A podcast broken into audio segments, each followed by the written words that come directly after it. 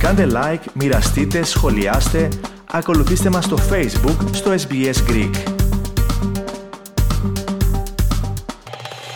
Μικρές επιχειρήσεις αναμένεται να λάβουν περισσότερες συμβουλές κυβερνοασφάλειας αλλά και τεχνική υποστήριξη σε περίπτωση κυβερνοεπίθεσης, σύμφωνα με το νέο σχετικό σχέδιο της Ομοσπονδιακής Κυβέρνησης.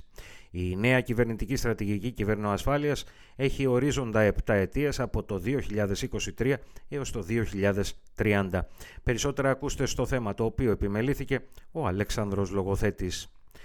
Η κυβέρνηση σκοπεύει να δαπανίσει περισσότερα από 500 εκατομμύρια σε μια πλειάδα διαφορετικών δράσεων και μέτρων με σκοπό την ενίσχυση της κυβερνοθωράκησης των κρατικών υπηρεσιών, των υποδομών κρίσιμης σημασίας, των επιχειρήσεων και των πολιτών. Μεγάλο μέρος των κυβερνητικών κονδυλίων και πιο συγκεκριμένα 290 εκατομμύρια θα διατεθούν για τη βελτίωση της κυβερνοασφάλειας των μικρών και μεσαίων επιχειρήσεων. Όπως εξήγησε σήμερα στη ραδιοφωνία ABC η Υπουργός Εσωτερικών και Κυβερνοασφάλειας Claire O'Neill, μία από τις δράσεις θα αφορά στην παροχή πρακτικών συμβουλών προς τις εταιρείες προκειμένου να λάβουν τα κατάλληλα μέτρα προστασίας.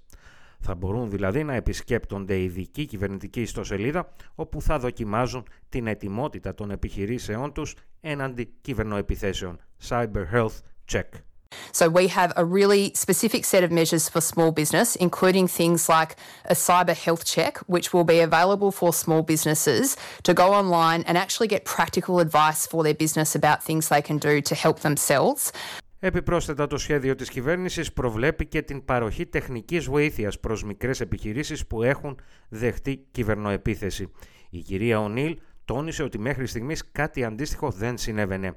Αν και πολλοί κρατικοί πόροι διατίθεντο σε μεγάλες επιχειρήσεις όπως στην Optus και τη Medibank μετά από κυβερνοεπιθέσεις, οι μικρές επιχειρήσεις δεν ελάμβαναν πρακτικά τίποτα, σημείωσε η Υπουργός. Και πρόσθεσε ότι για μια μικρή επιχείρηση μια κυβερνοεπίθεση θα μπορούσε να είναι η χαριστική βολή.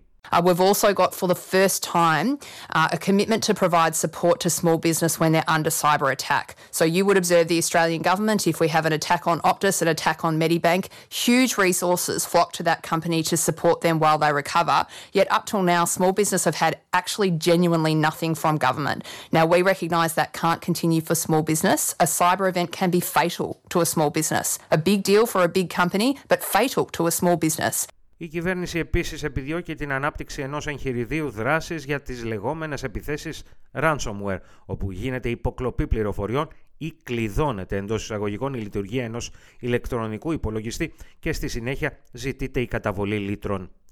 Σύμφωνα με την ετήσια έκθεση της Αυστραλιανής Διεύθυνσης Διαβιβάσεων, Australian Signals Directorate, η οποία δόθηκε στη δημοσιότητα την περασμένη εβδομάδα, ένα σημαντικό κομμάτι των κυβερνοεπιθέσεων αφορά τέτοιου είδους ενέργειες, περίπου το 10% επί του συνόλου.